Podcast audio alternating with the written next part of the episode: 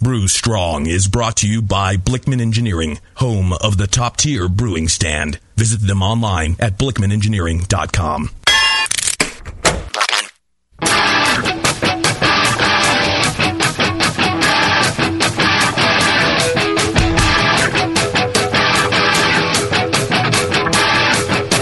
Brewers. It's time for the beer radio you've been looking for. This is the show that dispels myths, tackles the toughest topics, and makes no apologies for geeking out on beer. Hosted by two guys that drink before they think Jamil Zainasheff and John Palmer. This is Brew Strong.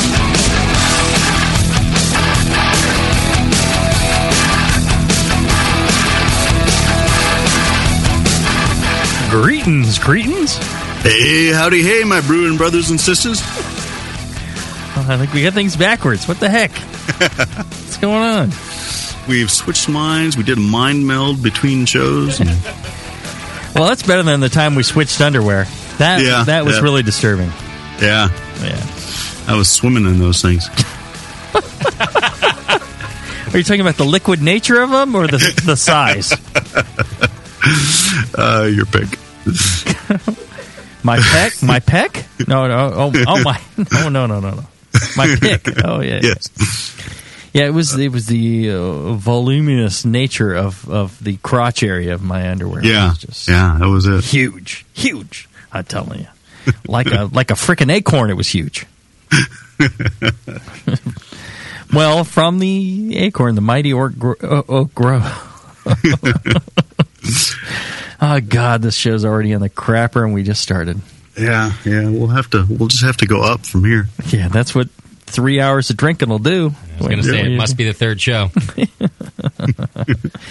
Well, and, and that's why we have quality sponsors like Blickman Engineering. They want a part of this demo as well. They they want us representing their fine product. Yeah, uh, because we're a top tier show. That's right. Nice work, Palmer. I like that. Nice, nice. Uh, I'm not sure Blickman will think so. No, he will. He- He'll love it.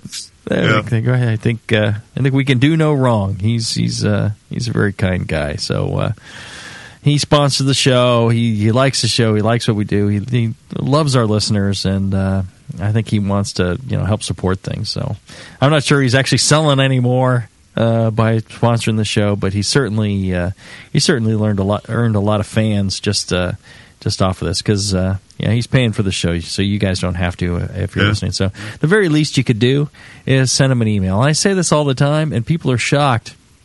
They'll send an email and they go, "Wow, he really you know he responded." He seemed really pleased. It's like, yeah, most sponsors uh, they just want some sort of proof that somebody's listening. All right. So if you can just find it in your hearts to send somebody an email and say, you know, it's worth my time to send you this email. It's worth, you know, thank you for sponsoring. You know, if I if I do buy something along these lines, I'm going to consider your product. That's all it takes. You know, they just want to they just want a, a chance. And, and again, I think Blickman's just doing it out of the kindness of, of his heart.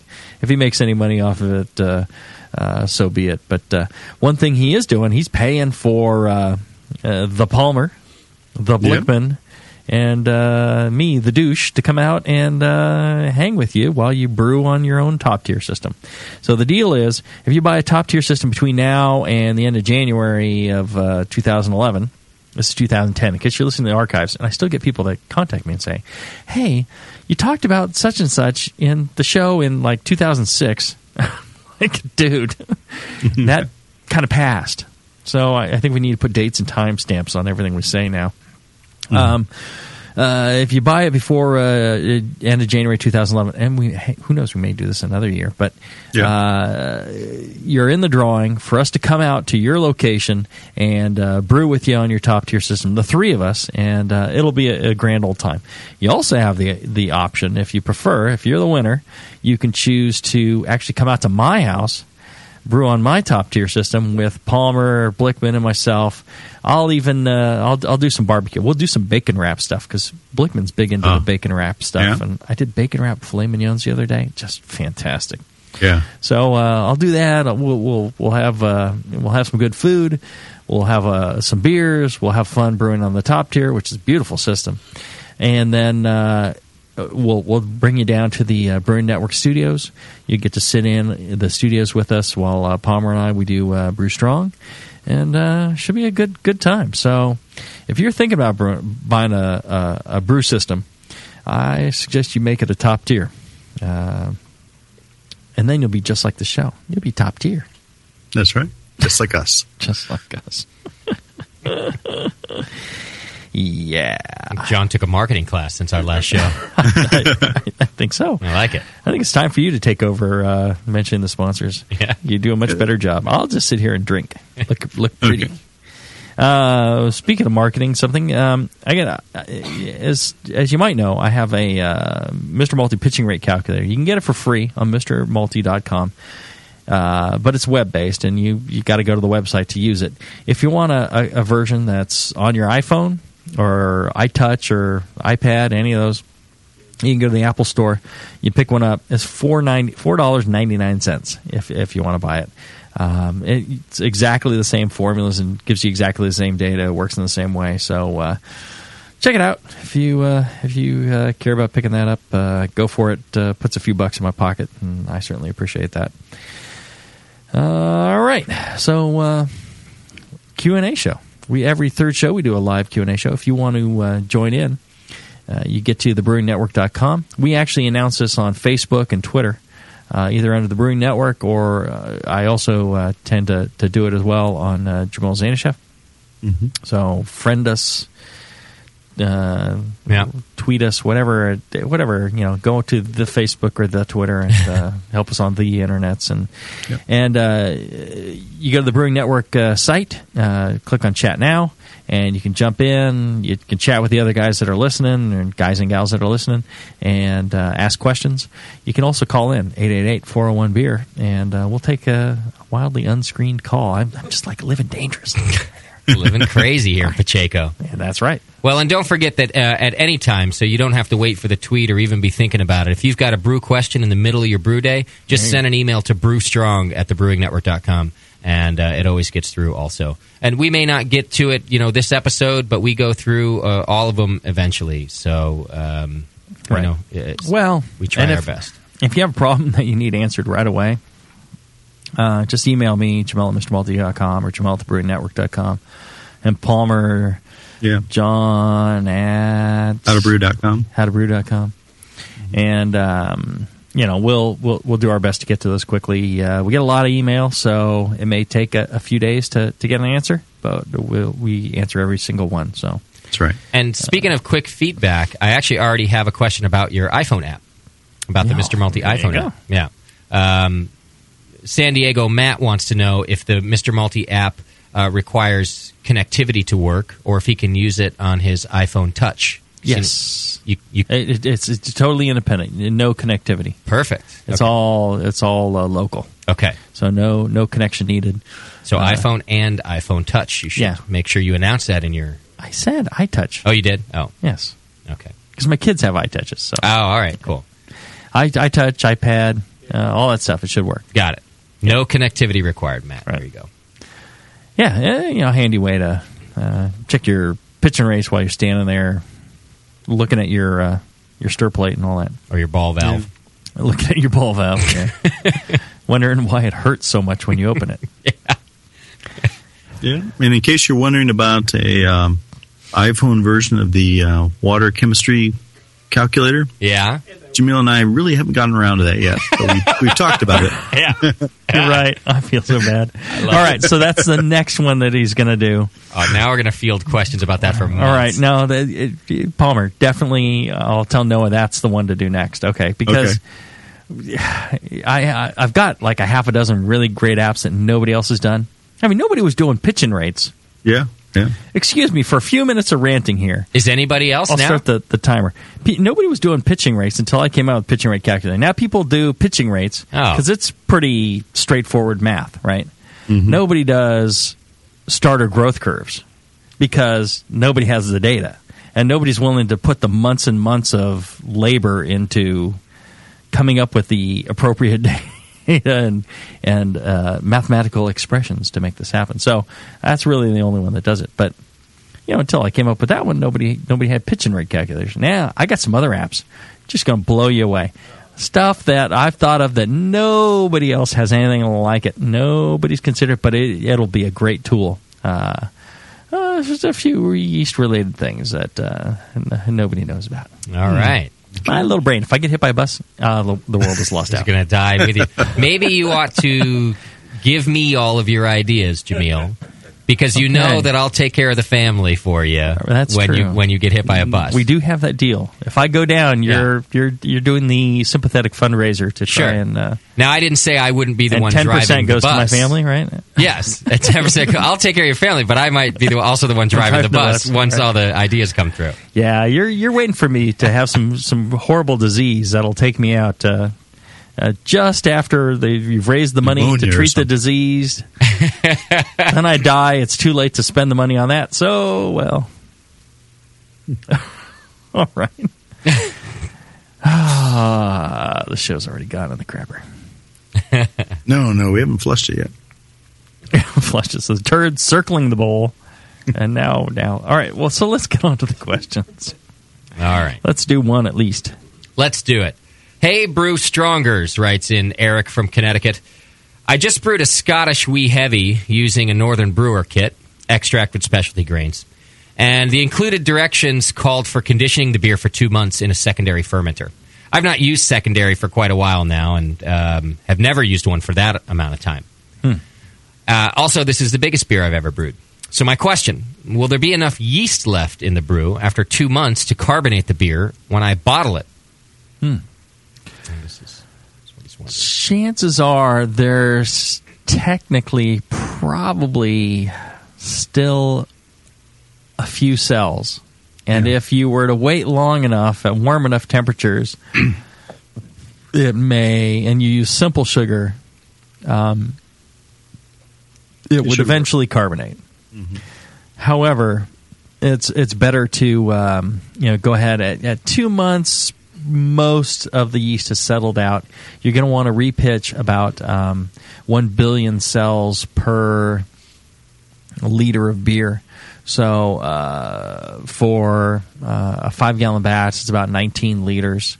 Uh, you would use about a fifth of a White Labs tube, or half of a Wyeast propagator pack, or about a gram of dry yeast to uh, to make that happen. So uh, you know you, you just don't want to put a ton of yeast in there and have a bunch of yeast die and barf up on in your beer. So just just just enough to to do the, your carbonation. Okay. I may have a caller on here. The phone's acting funny. Let's see what we got. Caller, you're on with Brew Strong. Hey, this is me? Yes, sir. Me, good to hear you. Who are we talking to? That's the Brute Tattoo. Oh, Bertat. What's Yeah. happening? How you doing, buddy? brother. Hey, I just got to say, uh, Mr. Malty should change his name to Mr. Yeasty. The book is great. Hey, thanks. Yeah, yeah. I, I think. Uh, well, you know, I, I registered Mister Mister Malty, and and then one of these uh, domain parking places, they grabbed Mister Hoppy, and it's parked. It's like Brew Strong, and somebody follows the show. and Oh, then- yeah. and Just then picks uh, them all up. and then just registers all of them, and then just waits and tries to charge us money for them. Well, plus Mr. Yeasty is just Okay. disgusting. I don't like it. Well, yeah. That's why he fits in with Jamil so well. yeah, that's true. That's right. You got a question, Ted? Anyway, yeah, I got a question. Uh, what's your opinion on using hops in a bag in the boil? I know that uh, Tasty uses a hop bag, Right. and the last couple of brews I've started to use one. But do you lose any percentage of your alpha acids, or do you adjust any, or what? What's your opinion? Well, and uh, you you you know you're you're uh, you're an experienced brewer, and um, you know the the popular opinion is oh it's ten percent loss when you go in a bag, and uh, you know it's uh, you, you're you're going to lose some some bittering. I think that the thing is, um, yeah, there's some restriction of flow of wort through the bag, and that's going to slow down isomerization because you know the more concentrated it is, the the less you know isomerization you get. And the other problem being. Um, uh, you know, if, if if you pack the bag full, what Tasty does is he has a very large sack. Tasty's sacks are very large. And I got a large sack too. Oh well, there you go. I I'm not surprised. You're the kind of Pack loose. guy Yeah, yeah. Uh, I would expect to Everybody's have very large sacks. Um, Everybody. and you know, if you don't put a whole lot of hops in there, you know, I I think Mm-hmm. that that really mitigates the whole percentage loss thing. I, I think you'd I think you'd be pretty good. I mean, maybe you're losing a few IBUs, but I don't think it's going to be that much. If you if you tightly pack your sack, and um, you know, I, I- think that then there you're going to lose maybe the ten percent or maybe even more. What would you say, John? Yeah, that's that's the key. I mean, um, the whole isomerization process. You've got you've got a lot more um, alpha acid going into the beer, uh, into the wort during the boil, and and it's being isomerized at a slow rate. So where where you run into um, isomerization loss from the use of a hop bag is one if if it's a really large bag and, and collects a lot of alpha, you know, sticking to the fibers. That's you know, if you think about it, that's going to be a small effect. I mean, you know, the, it's just it's not going to stick that much compared to the kettle and the hot break and everything else.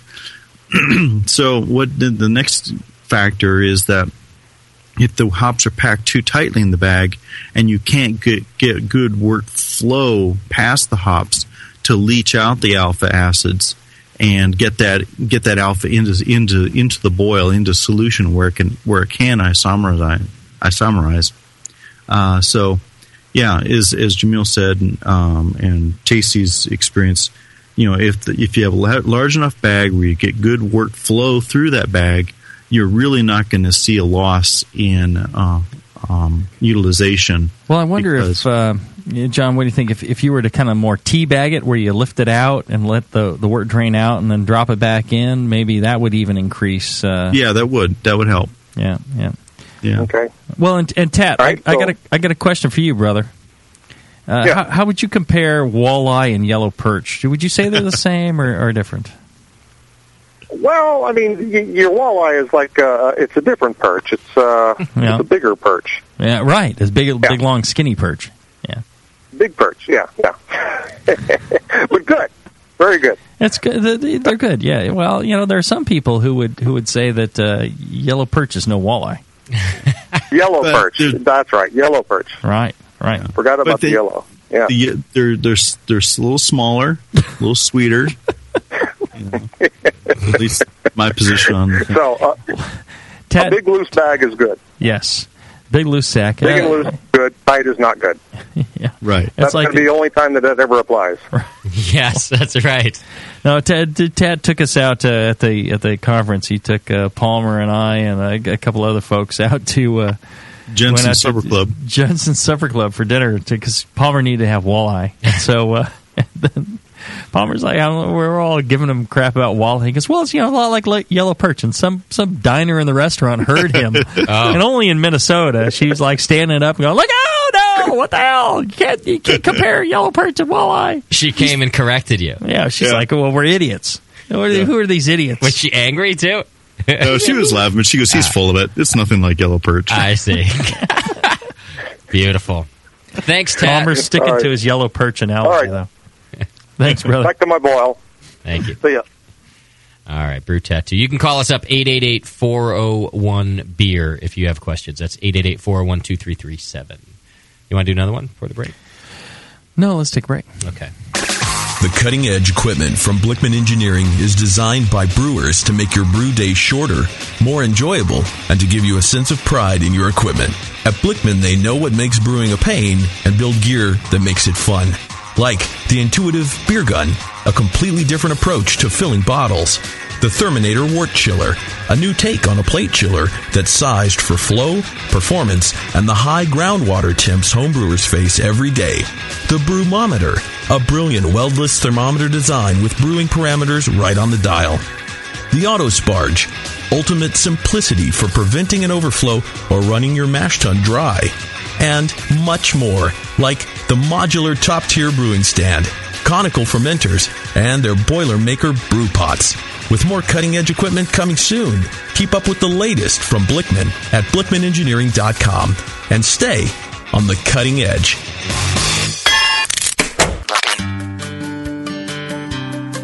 Williams Brewing is your online resource for prompt delivery of quality home brewing supplies. Since 1979, Williams Brewing has offered the finest equipment and freshest ingredients and the best customer service in the business. Cut hours off your brewing sessions by using one of our 11 varieties of famous Williams malt extract. Our Williams Belgian Pale Extract is mashed with pure Belgian two row malt and a small percentage of Belgian wheat malt for an authentic Belgian character you just can't get from other extracts. Or check out our unique fermenters, two and a half gallon kegs, paintball tank based draft beer equipment, bottling aids, and much more. We even have our own line of precision hydrometers. Go to williamsbrewing.com to browse our vast selection. That's williamsbrewing.com. Orders placed by 3:30 p.m. Pacific Time ship the same day. Brewing is easy. The Williams way. Hey, what are you doing, man? Writing a review of WLP 400. What? You're reviewing yeast? Yeah. White Labs has home brewer reviews of all their strains. Are you new to these interwebs? Check it out. That's awesome. White Labs, your source for great yeast, invites all brewers to visit whitelabs.com to read and write your own reviews of all their yeast strains. Get real world tips and tricks from other brewers who have made the most of their vials and post your own experiences. It's another way White Labs brings you closer to the best yeast on the planet. And send. There you go. You misspelled flocculate, dude. What? Ah, mother. White Labs. It's all in the vial.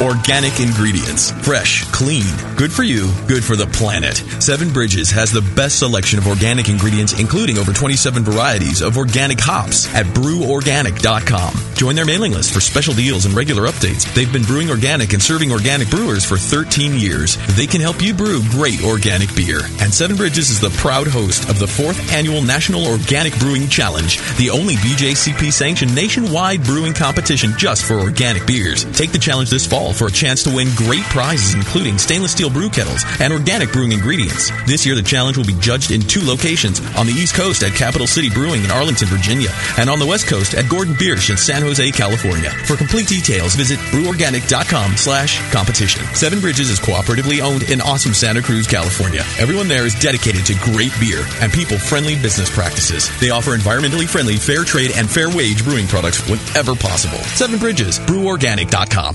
This is www.thebrewingnetwork.com. Sit down next to it, grab yourself a paper towel, and watch those yeast have sex. You're, you're listening to the Brewing Network.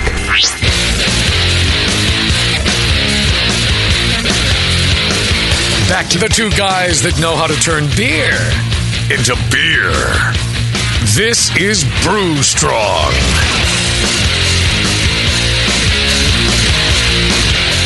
All right, we're back. It's a live Q and A session here with uh, John Palmer, Jamil Zainasheff, your Brew Strong hosts. What's our next uh, question from the chat, Justin? Well, after those smooth stylings of Jay Z, Smooth styling. let's go back to the phones. Caller, you're on Brew Strong. Who are we talking to? Hey, this is Alonzo. Hey, Alonzo. What's going on? Hey, hey, how's it going, guys? Great. Got a question? Good.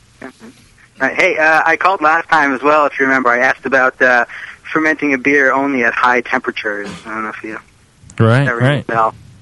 Yeah, yeah. I, I've since sucked it up and just got a fridge. Ah, there you go. okay. Yeah, and your excuse, well, yeah, my wife isn't going to like uh, me having another fridge, and uh, But uh, but thanks to the question that I asked, I am now able to fully utilize my fridge. You know, I just keep the beer in there for uh, a few days, and then I take it out, and then I put the next one in. And you know, I have a nice constant supply going into the fridge, and it's good to go. nice.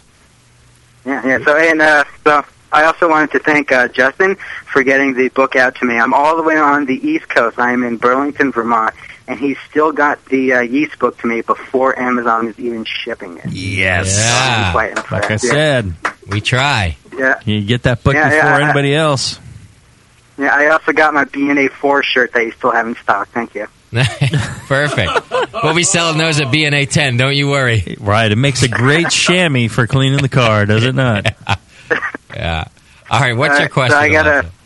a. All right. Uh, the real question is, uh, so you know, it's common practice to not uh, bottom crop a high gravity ale like a barley wine or an imperial, a double imperial IPA. Mm. But what about top cropping uh, a high gravity beer like that? Is that something that is a better idea than bottom cropping? Well, you know, you, you you can bottom or top crop those beers. Either way, it's just that um, you know the the high level of alcohol once once the um, you know the beer's fully fermented and the yeast is dropped to the bottom. Alcohol levels are very high. The IBU levels are very high. Both those things really impact viability of the yeast. Uh, it, you know, totally, uh, you know, decimating the ability of the yeast to reproduce.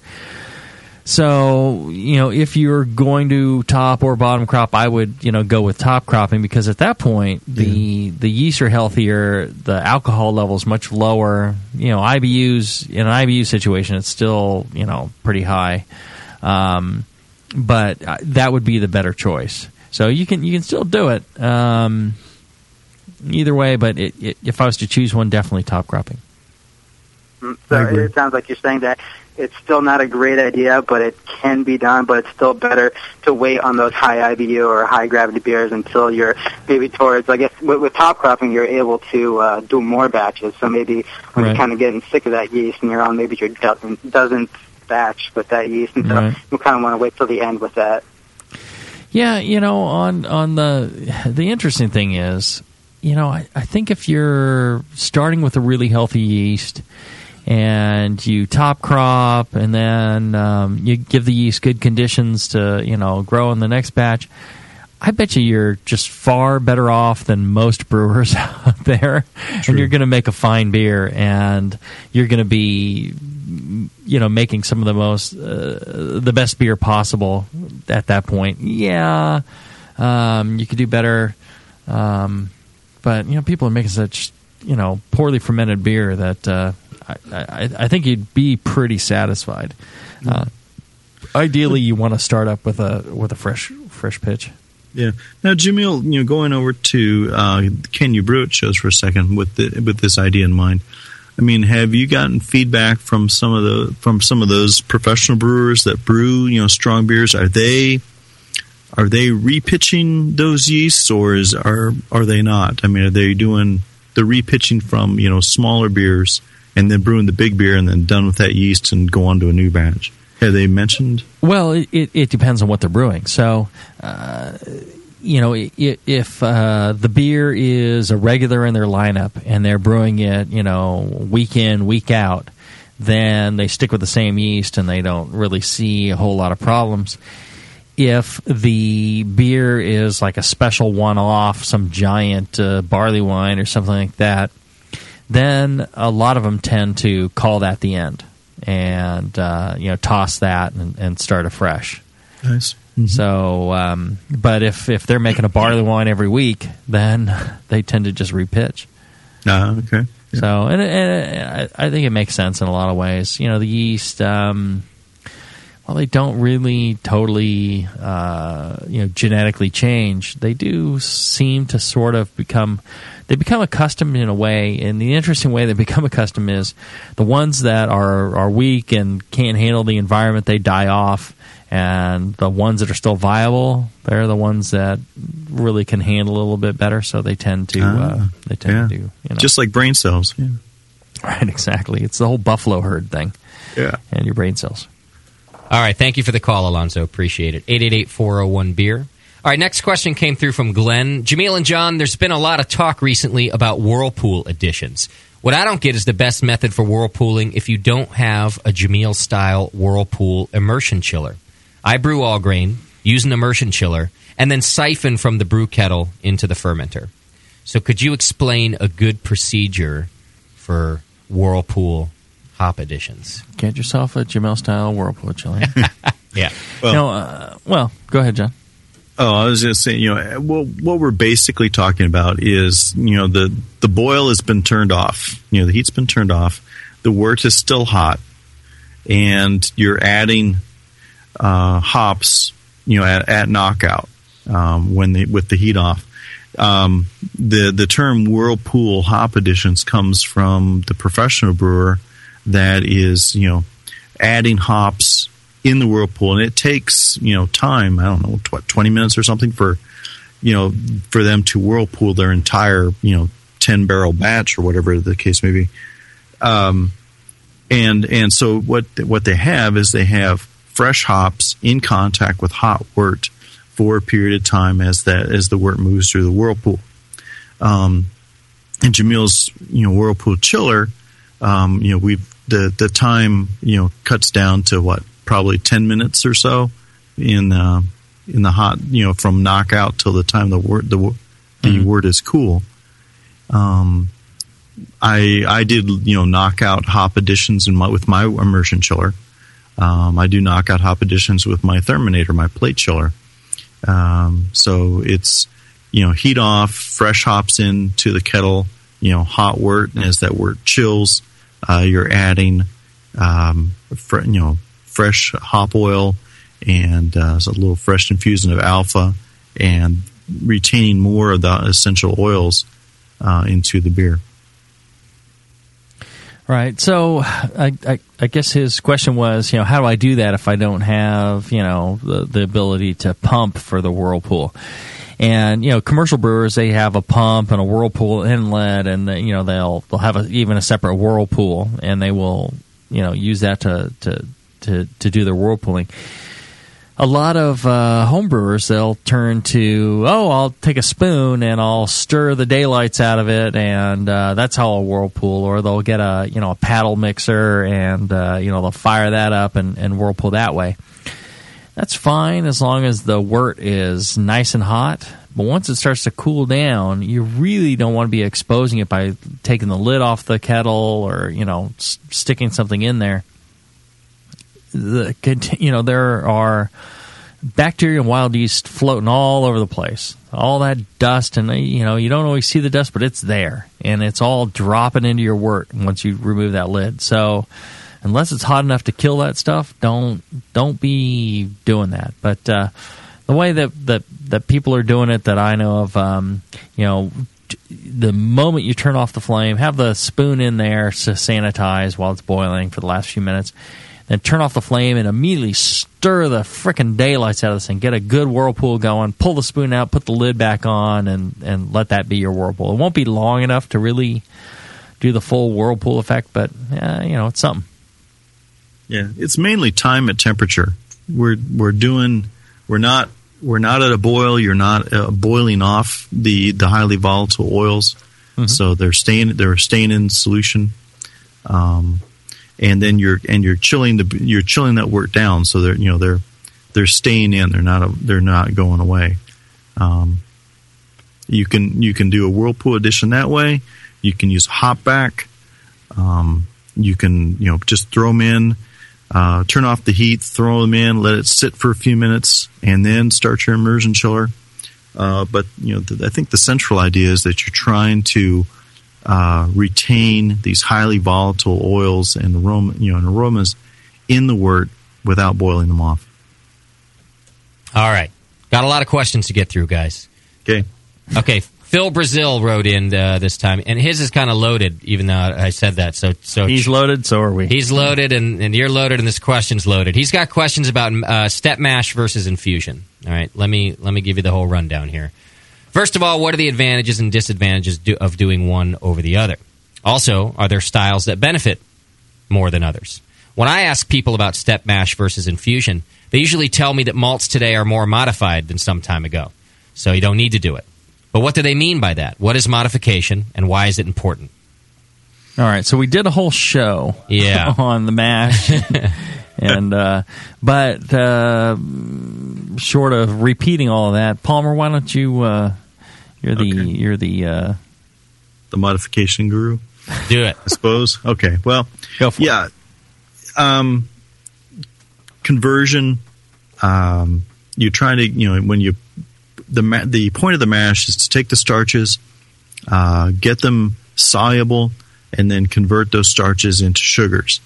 Um, mod- malt modification refers to how uh, uh, avail- accessible the starches in the malt are to the enzymes.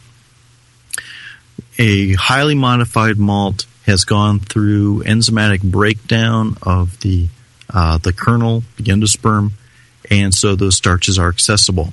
A less modified malt hasn't gone through as much enzymatic breakdown. The starches are still kind of bound up in the protein carbohydrate matrix of the endosperm, um, and they're not as water soluble. It takes longer to get them into solution so that the enzymes can work on them for conversion. So, uh, what you do is you start out um, by at lower temperatures to to utilize different uh, enzymes. You can use protein rests, alpha, uh, beta amylase rests, on up to alpha amylase rests, and by doing different temperature rests in a step mash, you allow different enzymes to work on the malts and make the starches more accessible. Um, it's not as necessary in a today's highly modified malt. You can do a single infusion temperature mash and a single temperature infusion mash, and the starches are readily available, the, and it converts, and you're off and running. Um, as far as the style question, here's where I'll turn it back over to Jay Z. In in a in a recipe, you'll often be looking at uh, trying to brew a classic example of a style, where you maybe go to um, the traditional malt for that style. And Jamil, why don't you elaborate from here in terms of you know what styles uh, step mashing is, is Well, you know, I, I think it depends a lot on uh, you know if you're trying to do something like a hefe and you want uh, you know that uh, those uh, clove flavors and things like that, and you want to do uh, like a ferulic acid rest and.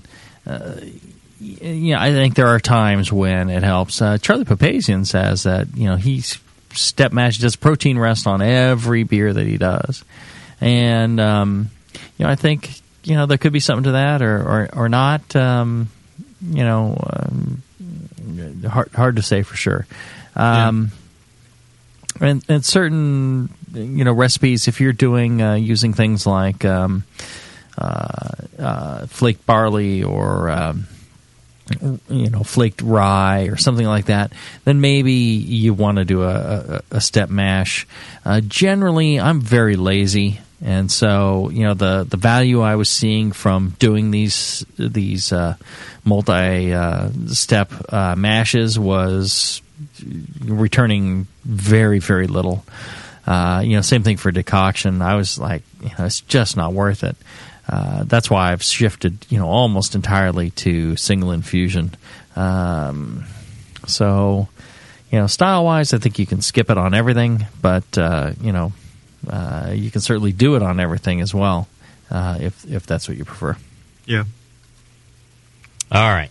Next question came through from Nico Brew. Um, he wants some pointers on adding sucrose to a beer to boost the gravity without boosting body.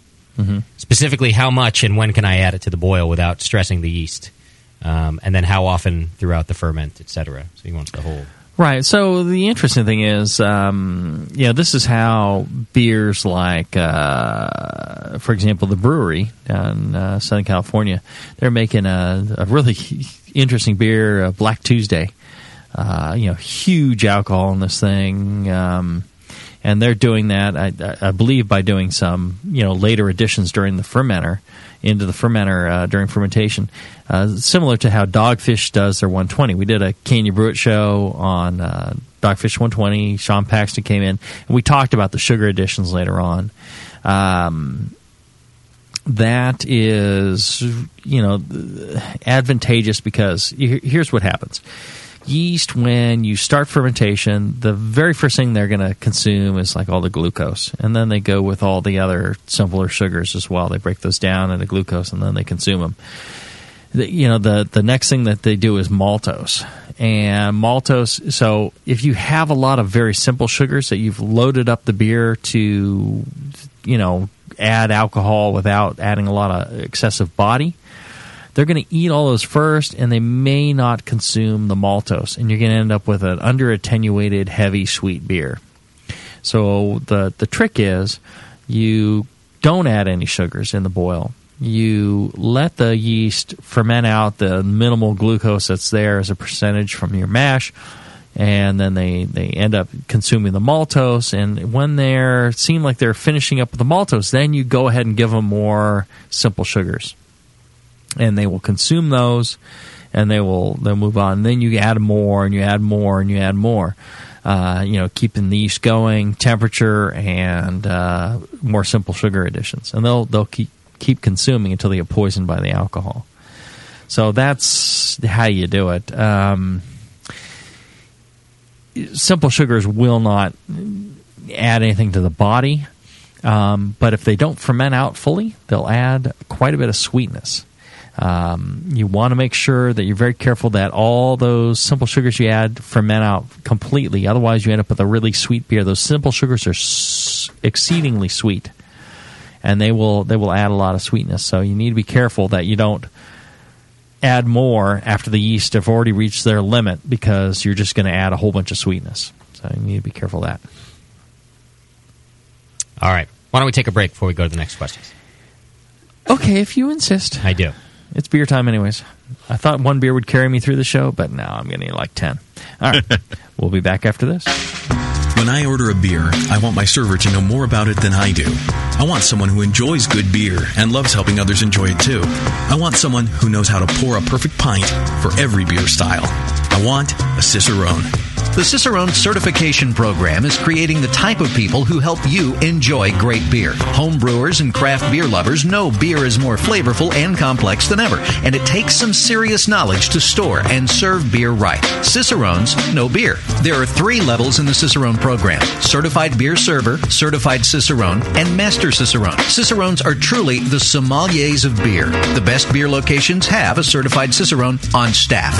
Relaxed and unpretentious. Cicerones are tested on storing and serving beer, beer styles, flavor and tasting, the brewing process and ingredients, and pairing food with beer. Learn more about your next beer guide at cicerone.org. Certified Cicerone because it takes top talent to present a perfect pint. Hi, this is Push from the Brewing Network, and I want to tell you about the Brewmaster's Warehouse and how you can get 10% off your next order.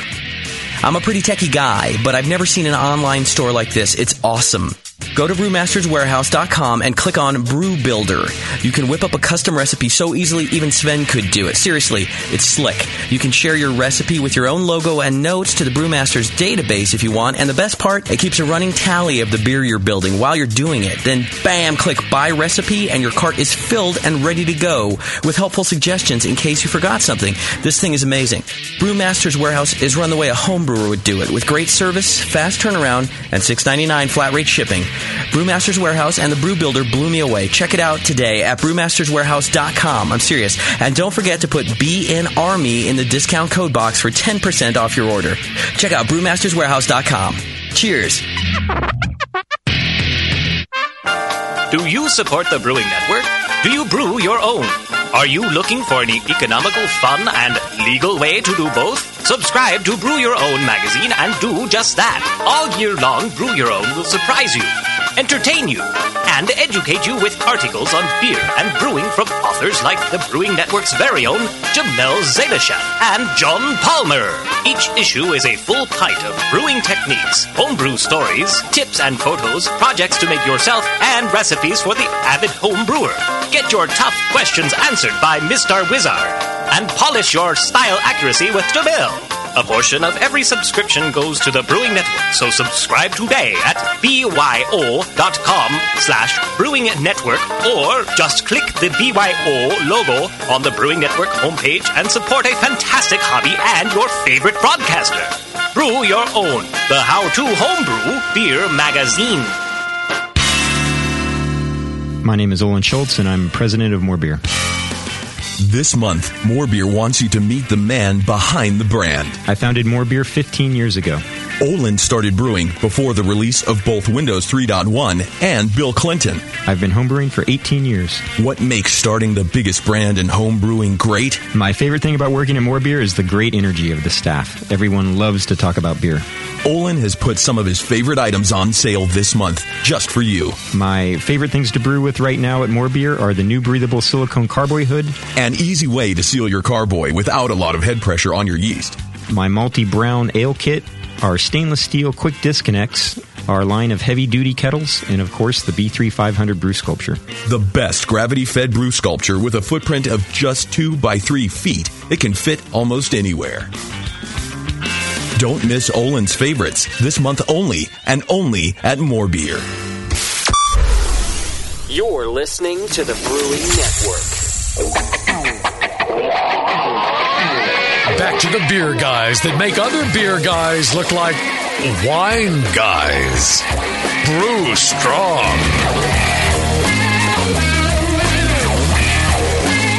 All right, live Q&A. You can always go to the brewingnetwork.com. There's lots of great stuff there. There's a, a, an excellent forum with uh, a lot of uh, like-minded souls. You can check that out.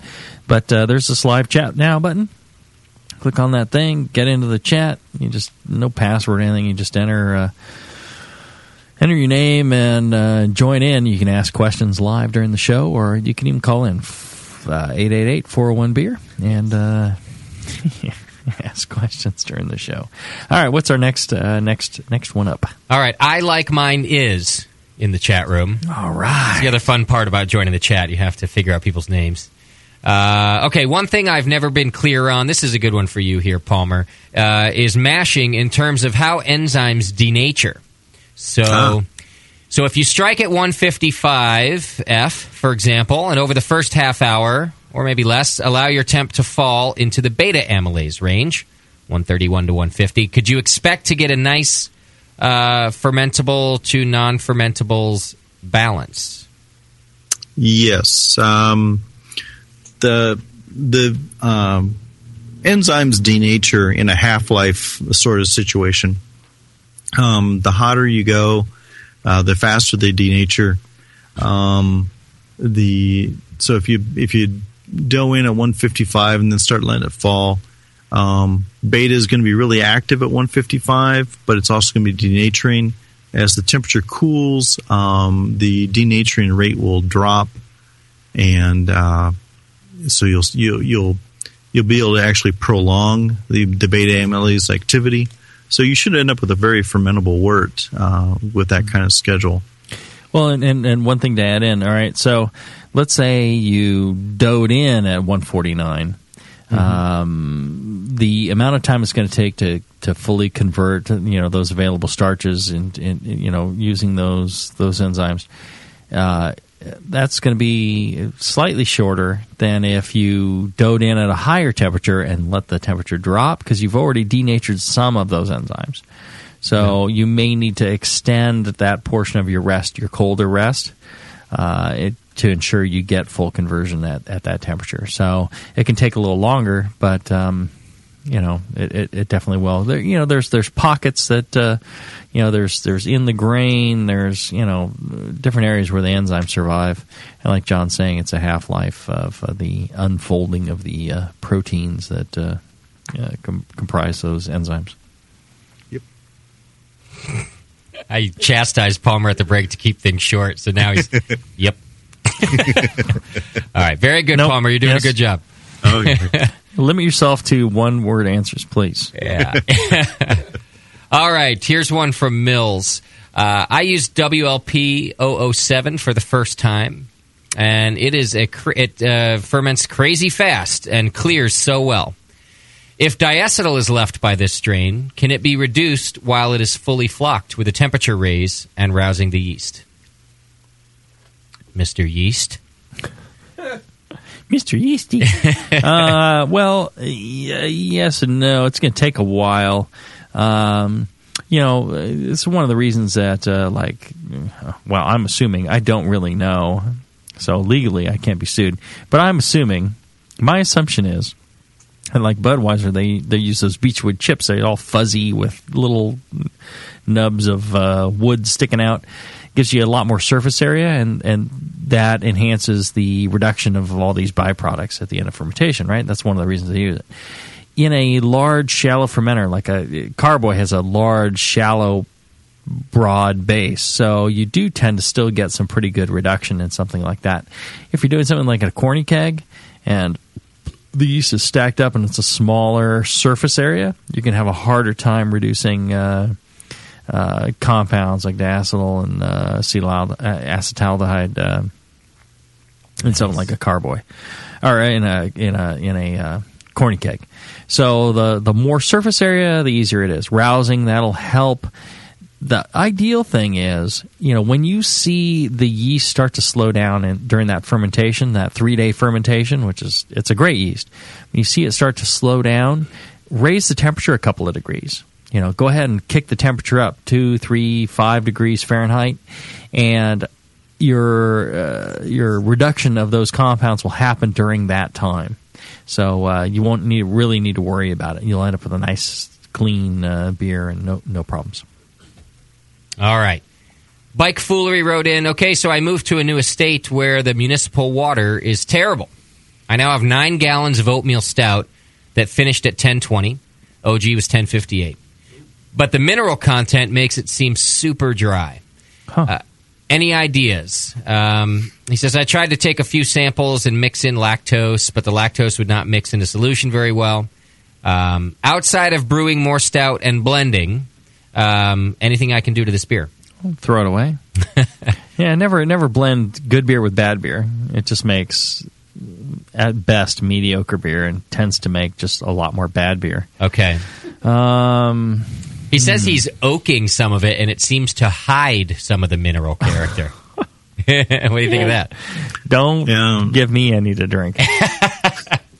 Does does he? I mean, what, what is his water that that's so bad? I mean, well, he's not really carbonated? saying. He, he did say that he used five two in the mash, but he he's not specifical uh, specifical specific about it. He says uh, uh, th- that just municipal water is terrible. Is is his whole Mhm. explanation? So, um, I don't know. Kind of, it's hard to say. I mean, I, I don't know. I, I, from a water Yeah. standpoint, if I don't know what the water is, I can't really suggest anything. Um, if he's got, so if we go back to, okay, he's got this batch of beer that. How, how does he describe the flavor right now? It's too dry, he says. yeah, that it came out. It's super dry. He says the mineral content makes it seem super Hmm. what was the finishing dry. gravity? Ten twenty. Ten from twenty. ten fifty eight. Wow, which is amazing. Yeah. I, I think it's probably tannic. Um, right, it but why could- would it, well? It could have been tannic because the pH of the the Yeah. mash. and and if A it really if high it's new- pH. yeah. So maybe let it sit for He several used months. five cold two though. Yeah. Oh, that's true. Yeah, let it let it sit. Put in put in a keg, set it in the fridge, leave it for a year. Come back and try it again. But yeah, and call give us in a year and t- let us know how it worked out. Yeah, cold condition for a couple months and try it again. I bet it'll be better. Okay. I th- I, th- I think that might you know it can't hurt. Yeah. Right. That's that's very spastest- spastestical of you. Good. to quote Justin. All right, that bitch Kim is in the chat room. Oh, Kim uh, Wood. she says, uh, I've done a couple of Citra IPAs recently, uh, 13.4 AAUs. And it seems that there's a strange flavor that fades after about four weeks uh, before the beer is really nice. This has happened when I've bittered with Magnum and with Columbus. I've heard people refer to hop esters producing a temporary result like this. Uh, is this what's going on here? Is it just related to this hop? And if so, should I be adjusting the IBUs in the recipe to compensate for a little bit of aging so that I don't lose some of the desired hop character? See, the darn thing about Kim is she's actually so sharp and brews such great beer that the questions become very complex. Yeah, yeah. And Palmer and I go like, "Uh, Jesus, I don't down. know." um, hmm, that's uh, that's an excellent question. Um, And she's in the chat. She could maybe clarify. I mean, do we need to know what this strange flavor is? right, that would that would help. But um, you know, tasting the beer, uh, Kim, you need to send us plenty of your beer. A couple of you know, a couple of five gallon kegs would would work. Yeah. One for each of us that would help us compare. Yeah, them. right, right. Um, I mean, I've noticed that plastic flavor in hoppy beers that fades after a couple of weeks.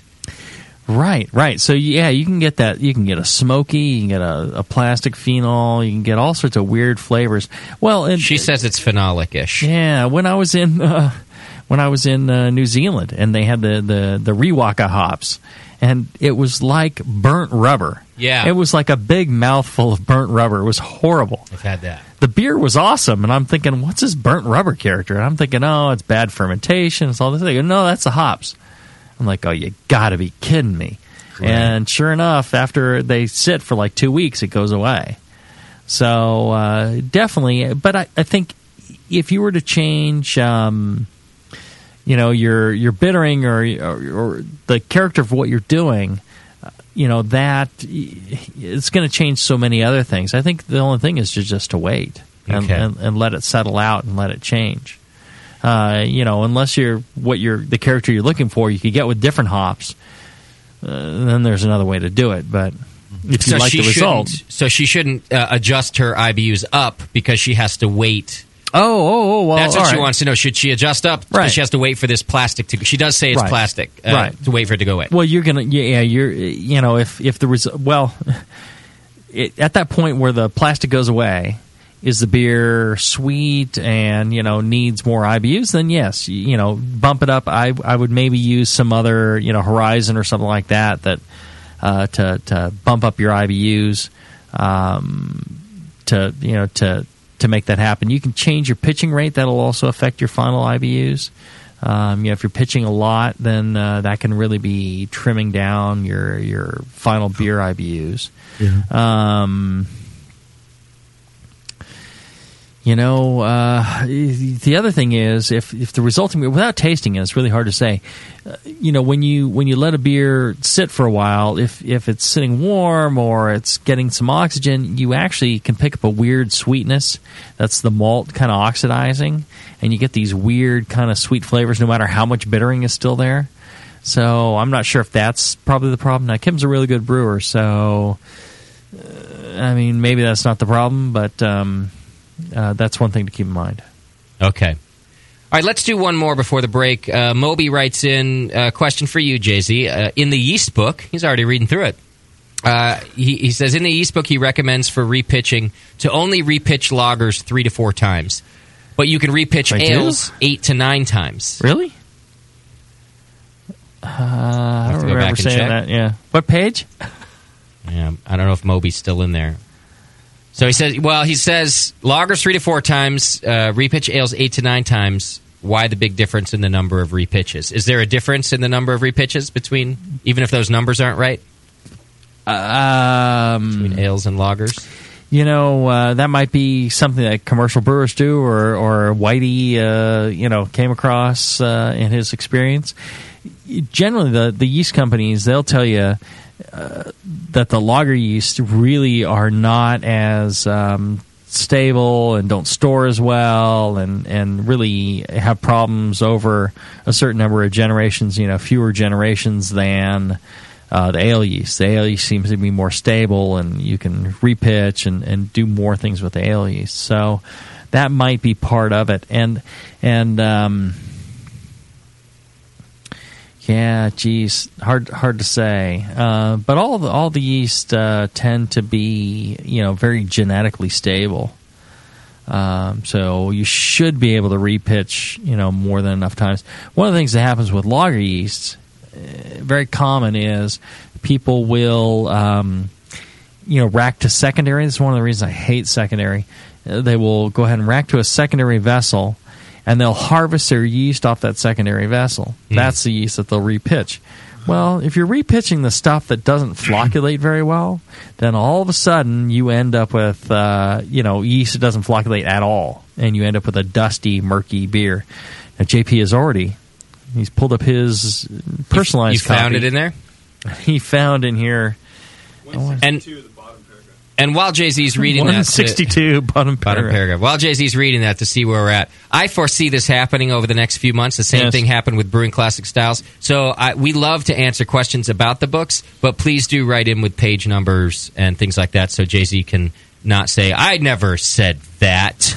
Uh, this al- also is obviously Oh, written by two yeah. different authors, and so that'll make it a bit confusing. So yeah, he- it, I, I went through every word of this book though. Yeah. So um, you know, Chris was saying that. Um, uh, so how many times can a, a brewer reuse a pitch of yeast? Thank you, JP, for finding this. Hey, yeah, Nice good- work. Good, good work. I mean, how this big ass freaking book, he found uh, found this right away. The life of a yeast culture depends in part on brewing conditions and the strain involved. For instance, a brewer using today's fermenters can generally reuse ale strains eight to ten times, while lagers go three to four generations. Tall stainless steel tanks with conical bottoms make it easy to collect yeast, but they put pressure on the yeast, reducing the number of effective number of reuses. These days, even though we do not use yeast for hundreds of generations because of modern equipment. We still want to get the best beer possible by reusing the yeast. Yeah, so um, you know here they're talking about the hydrostatic pressure of um, the tall cylinder conicals uh, on the yeast, and again, lager yeast. You know, in the homebrew setting, what we tend to find is lager yeast actually pretty durable and do do fairly well on repitching later on. The yeast that don't do well is the wheat yeasts. And when I mentioned that to, to Whitey, he was like, ah, I don't know. In the commercial environment, um, you know, with those giant fermenters, um, lager yeast just don't tend to do that well. So I think that's really what's at the key to this. If you're a home brewer, I think you're, you know, as long as you're um, keeping things clean and in good shape, I think I think you're fine. All right, sounds good. Let's do a quick break. Yes, let's do a break right now. Back after this. When you hear Blickman Engineering, think innovation, passion, quality, and customer service. Blickman gear is designed by brewers to give you a sense of pride in your equipment. At Blickman, they know what makes brewing a pain and build gear that makes it fun. Like the intuitive beer gun, a completely different approach to filling bottles. The Therminator Wort Chiller, a new take on a plate chiller that's sized for flow, performance, and the high groundwater temps homebrewers face every day. The Brewmometer, a brilliant weldless thermometer design with brewing parameters right on the dial. The Auto Sparge, ultimate simplicity for preventing an overflow or running your mash tun dry. And much more, like the modular top tier brewing stand, conical fermenters, and their Boilermaker brew pots. With more cutting edge equipment coming soon, keep up with the latest from Blickman at blickmanengineering.com and stay on the cutting edge. Whether I'm making me dry stout or rebuilding me kegs, I head to the heart of dear Dublin for me homebrewing supplies. You head all the way back to Emerald Isle just for a wee batch of grain or a bit of keg tubing. No, you moronic waste to liver. Dublin, California. I go to HopTech. For 30 years, HopTech in Dublin, California has been supplying homebrewers with malt extract, fresh grains, hops, spices and sugars, hop oils and extracts, and much more. HopTech is one of the first homebrew supply shops on the internet and is proud to offer award-winning beer kits, both online and in their store. Mention the BN Army for a 10% discount off your order. The store is open every day except Wednesday or shop online at hoptech.com anytime. HopTech is run by passionate, award-winning brewers who live, love, and travel for beer and bring their experience to the store for you. If you don't want to visit Dublin, just call toll free 800 Dry Hops or go to hoptech.com. Visit HopTech today in Dublin, California and at hoptech.com. Nico, listen, our lawyers said that we had to do this for one hour, and after this, we don't have to talk to each other for three more months to the next meeting. Kids, come on, let's get out of here. I'm supposed to have more lines. I'm the professional. hey, it's Sully. And I'm Nico. And we opened the 21st Amendment 10 years ago at 563 2nd Street in San Francisco, just two blocks from Giants Park, to make great beer and have a great time doing it. That's right, because to us, the 21st Amendment is more than just the right to make beer. It's the right to experiment, to be innovative, and just do things differently. And so now, we're putting our craft beer in cans. That's right, cans. You can find our world famous Hell or High Watermelon Wheat Beer and Brew Free or Die IPA in the Northeast, Northwest, parts of the Midwest, and Alaska in cans and on draft. So next time you're at your local neighborhood pub or good beer store, be sure to ask for 21st Amendment in cans. Because everyone likes it in the can. Tasty crack cans. Tasty crack can. Now, Northern Brewer brings you another installment of The, Time Brewers. Three brewers, three different eras, all caught in the same fermento chronological vortex, traveling through time, righting brewing wrongs, and bringing beery wisdom to where and whenever it may be needed. Journey now with Dr. Jean de Clerck. Greetings, listeners. 20th century Belgian super brewing scientist. Please, please, the yeast and the enzymes do the hard work. I am merely a facilitator. Icebach. What, what? 21st century Norwegian American homebrewer rapper from St. Paul. Listen, listen, I bust the attenuation maxims and my Yakima magnums make my lager so smooth it's like a laxative. My spit got that static power after I mash for an hour. I got naked ladies in my brew room all covered in hot flowers. I swing a propagation flask like a five liter dick. Get your nasty mid drinking group on ass back to 1026, boo! And Brother Abelard. Up thou a witch. Begone! 12th century English monk and perpetuator of brewing superstition. My holy rod of divine babbling shall maketh any ale to froth by the grace of heaven, and a modicum of bog myrtle hurts not either. Brought to you by Northern Brewer, your one stop homebrew supplier throughout the entire fermento chronosphere. The widest selection of quality malt, hops, yeast, and equipment with $7.99 flat rate shipping. Tune in next time for more Time Brewers! Hilo, what's it feel like? Take awesome and multiply it by two. Yeah! Spraying live beer radio all over your face. Can't get any better than this, baby! It's the Brewing Network.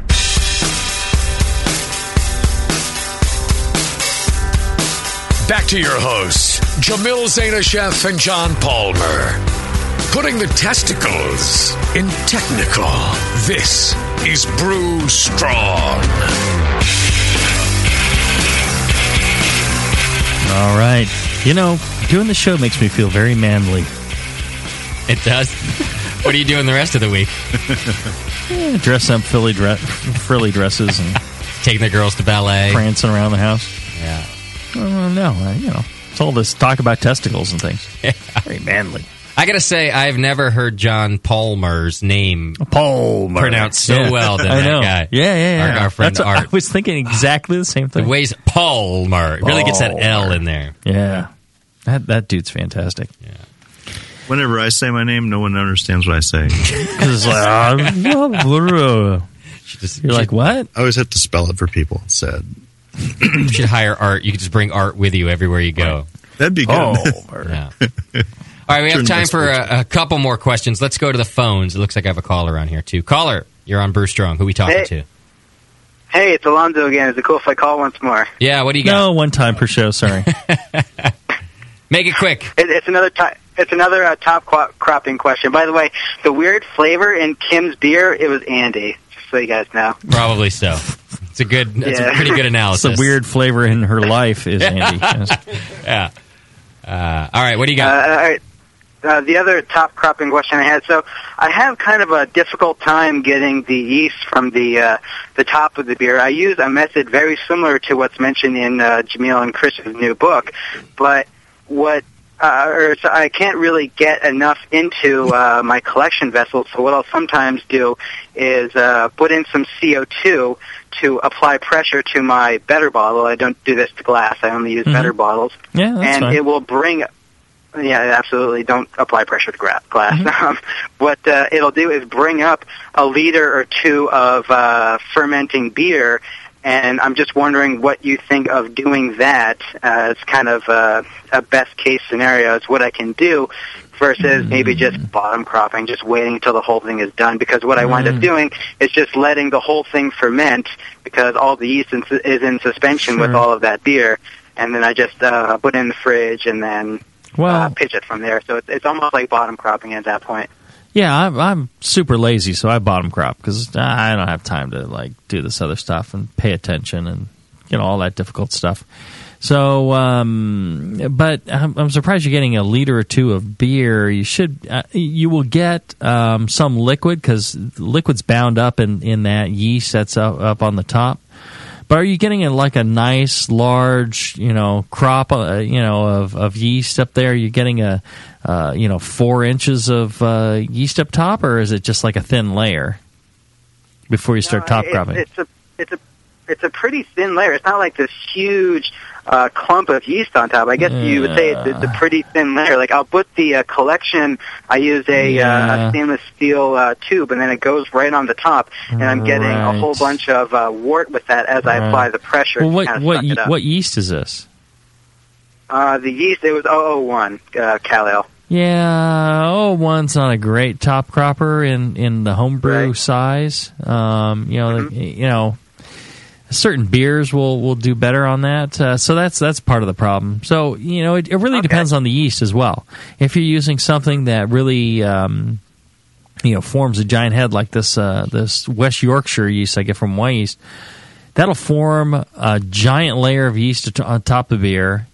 And then you can almost rack the beer out from under it, and that yeast will still be stuck there at the top. I mean, the beer will be done fermenting, and the yeast is still there. So, uh, you know, some yeasts, um, you know, very great top croppers, and some not so good. And it depends also on the fermentation vessel. So, yeah, oh one that's that's a tough one to top crop. So you are going to get some beer. If you do get some beer, it's it's not a big deal. Um, but you know, I'm I'm lazy. I, oh one, I just I just uh, you know uh, recover the entire big pile from the bottom. All right, thanks for the call, Alonzo. And we got time for one more question. I'll squeeze it in here. Uh, I thought it was a good question that came into the Brew Strong at thebrewingnetwork.com. If you have questions to send, Danny or Kolsch Brewer in the forum wrote in. I was wondering if you could discuss whether hop additions, bittering flavor, uh, and or aroma should be adjusted based on pellet type, uh, i.e. T45 uh, versus T90. From what I understand, he says one type is basically a shredded hop cone, while the other removes many of the plant parts and concentrates the lupulin. What do you guys think about that? Well, I thought this was an excellent question, and you gave me the opportunity to skip it until I actually knew something about this. Yeah, I did. But uh, you know, just to show that I, I really don't know everything, everything. Um, uh, you know, I imagine that it, it, it does make some sort of a difference. You know, everything makes a difference. Every the tiniest little things in brewing actually do make a difference. Um, but you know, sometimes the difference is so minor it really doesn't matter.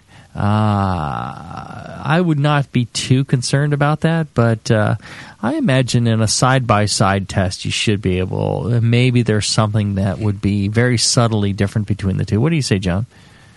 Uh, I think yeah, go off the alpha percentage on the bag, um, and the T ninety. Yeah, bittering wise, probably probably nothing. But you know, uh, Right. flavor and aroma and all that.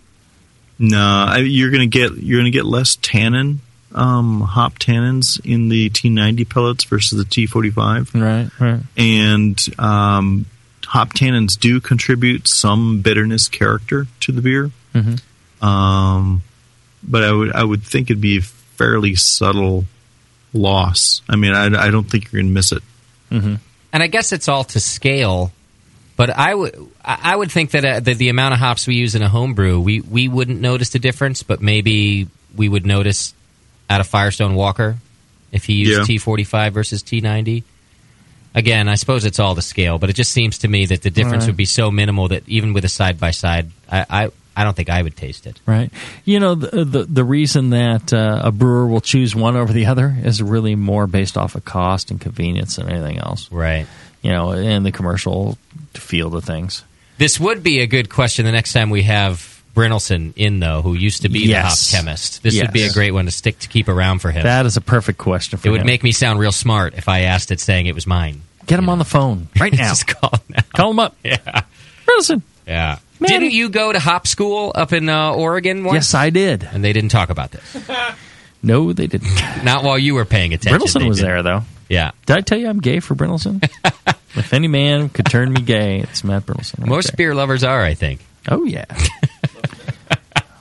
All right, that's all the questions we have time for today, guys. All right, so another great show of uh, uh, Brew Strong and our Q and A sessions.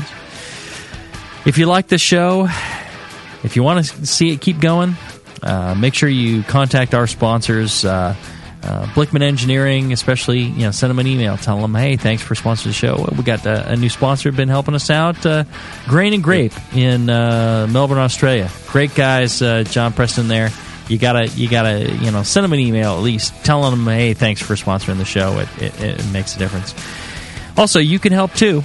Uh, go to the Brewing Network store. Those items there, uh, you know, a lot of that goes to the bottom line. Get yourself a shirt, Brew Strong shirt. I'm wearing one right now, and uh, I love them. Good quality shirts, and Yeah. uh, it really helps uh, support the show. Same thing for the books, the glasses, all that stuff. Uh, you're getting quality merchandise, and uh, a few of the bucks goes to uh, keep this programming on the air. So, so jump in there, and uh, you know, don't be afraid to buy uh, gifts for your wife and kids. Uh, it's quality stuff, and, and they'll appreciate it.